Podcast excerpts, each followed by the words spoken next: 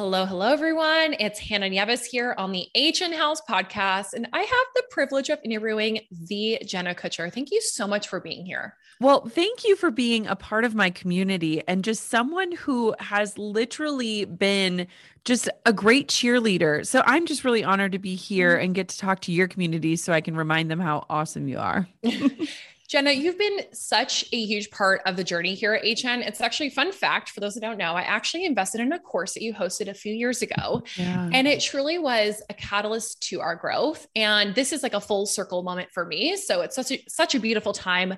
Um, so, how are you really is Jenna's latest new book. And what I love about your new book is that it has nothing to do with business. Yeah. It has nothing to do with business strategy. In fact, when I open it up, it was far from it. Yeah. It's actually this book walks through the life strategies told through conversations. And I felt as if when I was reading this book that I was talking to you over a conversation at coffee. Mm-hmm. And that's what I loved about it.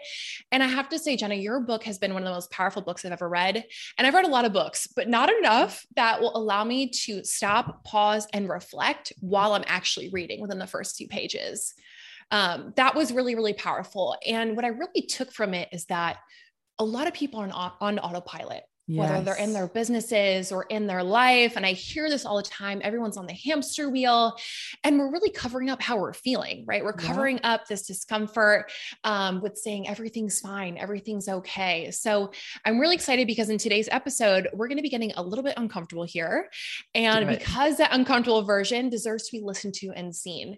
So I want to kick off here and just say I loved the chapter on the golden handcuffs. I thought yes. it was I deeply resonated with it. I had to put the book down and stop for a second I mean, that was such a powerful chapter. And as someone who's in the corporate role and experienced the same thing of living in the same kind of cycle day in and day out and saying, Am I supposed to be doing this? It really yeah. resonated with me. So can you first just share like what what is the golden handcuffs? Yeah. What does it mean? And how can our listeners observe and reflect if they too are headed down that path?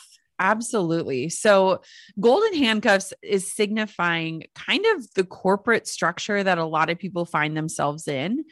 And what I mean by that, and I share this story of literally one of my best friends on planet Earth. Um, every time I would talk to her over the last decade, she hated her job. And she would always provide, you know, the frustration and then have 18 caveats. But like, but I'm so lucky because I have unlimited vacation and I get to fly first class and I have a 401k and the break room has a ping pong table. And finally, one day we were sitting down together over a meal, which doesn't happen often enough. And she was talking about work again. And I said, do you actually enjoy those benefits? Like, do you play ping pong? And like, do you take vacation? And like, when you fly first class, do you enjoy it or are you just working? And I think it was this massive realization of like, they're continuing to like keep her because they're like, you'd be crazy to do anything else. Mm-hmm. But you know mm-hmm. what I think is even crazier is staying when you know it's not the right fit and a lot of us find ourselves doing that. I I know for myself when I decided like this corporate thing isn't for me when my boss was presenting a 5-year plan that never once asked me what do I want for my life in the next 5 mm-hmm. years, I realized that like I can climb someone else's ladder or I can build my own. And building your own is a lot of work. And I think one of the reasons why we ignore this feeling of like disalignment or feeling like maybe I'm not in the right fit is because the moment that we acknowledge it means the moment we need to start doing something about it. And I think a lot of us are in that place where we feel that nudge, but we're not ready to face it or do anything about it. Yeah, I love that. And there's also a lot of fear I also noticed too with making the transition, even for myself. Yes. Uh, I mean, I was kind of forced out into my own business, but you know, for, for, a lot of people can be very scary. And I love that you mentioned in the book that you need to intentionally place yourself in the proximity of what you'd like to try, which yes. I am a firm believer in that. And I've noticed a lot, especially within the online community, our community as well. A lot of people are in periods of transition or they're pivoting. Yeah I love that chapter when he talked about the gift of beginning because it can be hard to transition when you've built something that is, you know, successful or it's, you know, it's working. So I'm curious, like, have you experienced this in your business because you've built such an incredible company? Uh, I'm curious if you've experienced it, and if so, like, what did you, what did you go through? How did you pivot? All those types yeah. Oh my gosh, Hannah, I feel like pivot is like the word that we all are clinging to because it just mm-hmm. means that we can change directions, even by like a degree, and end up somebody totally like end up somewhere totally different. And I think that's beautiful. There's actually a line in the book where it's like those roadmaps you're using were not meant for you. Like they didn't come from you. And a lot of times we're looking for step by step processes on how to do things instead of like turning inward to be like, okay, what is my next move? Yeah. I have had so many moments where I have had that nudge or that ping of like, I need a change or I need to do something, but I've handled it a little differently. So I believe there are two types of people. There are the jump in the net will appear people, or mm-hmm. you're forced to jump and figure it out like you. Yep. Um, or there's the type of people that are like, I'm going to weave my net of safety before I make the leap. I am a weaver. I am somebody that needs security before I can make those big moves. And so I have had so many pivots in my career from corporate to photographer to watercolor artist to teacher, coach, podcaster, now author.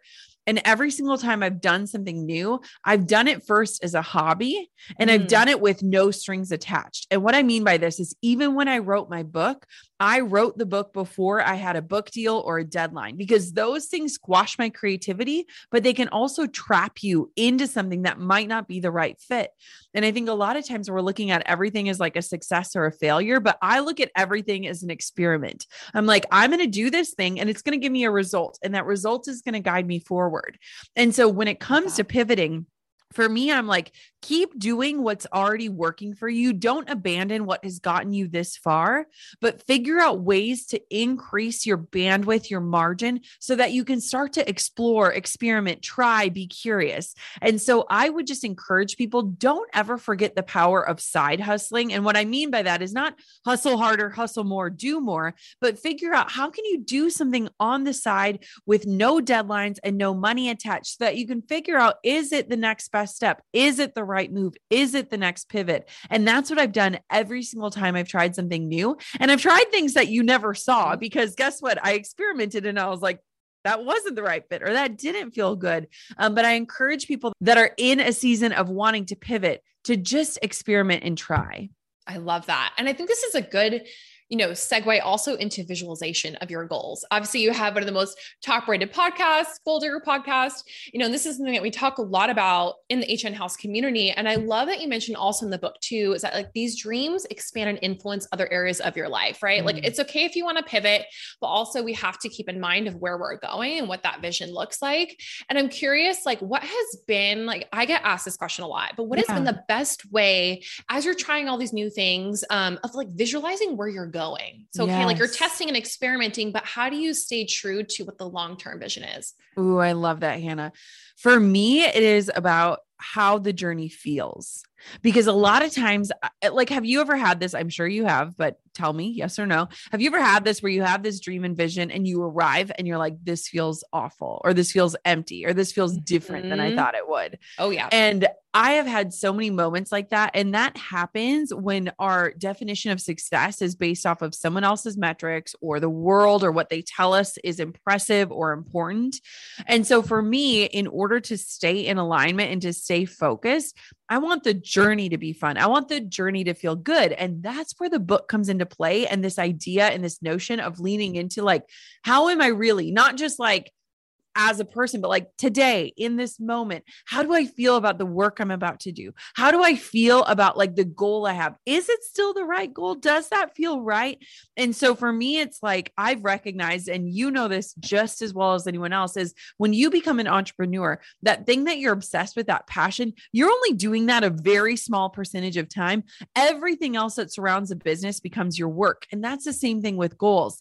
That mm-hmm. success point is just this tiny pin drop on a very long path on your journey. I want the path to feel good. I want it to be fun. I want to enjoy it. And so checking in with myself daily, sometimes hourly to make sure the work that I'm doing feels good helps me to not get off course because I've gotten off course in the past and I don't want to make that same mistake again. Mm, I love that you said that too. And you mentioned that when you arrive at that goal and it doesn't feel in alignment, usually it's from the external validation, yes. or even for me, you know, when you're starting to chase the numbers more, that's when I notice it's completely off. So yes. I love that you said that.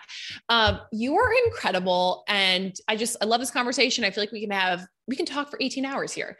Um, but I'd love to end with some words of advice, you know, for those that are going through, say, you know, seasons of being uncomfortable or they're yeah. going through a dark season in their life um, you know i'm curious like how you've gone through that any words of advice here um, and guys you have to read the book because it's incredible and can walk yeah. through this but i'm just curious yeah, you know, when people always say hindsight is 2020, mm-hmm. you're like, yeah, do I have to go through the thing to get the hindsight, right?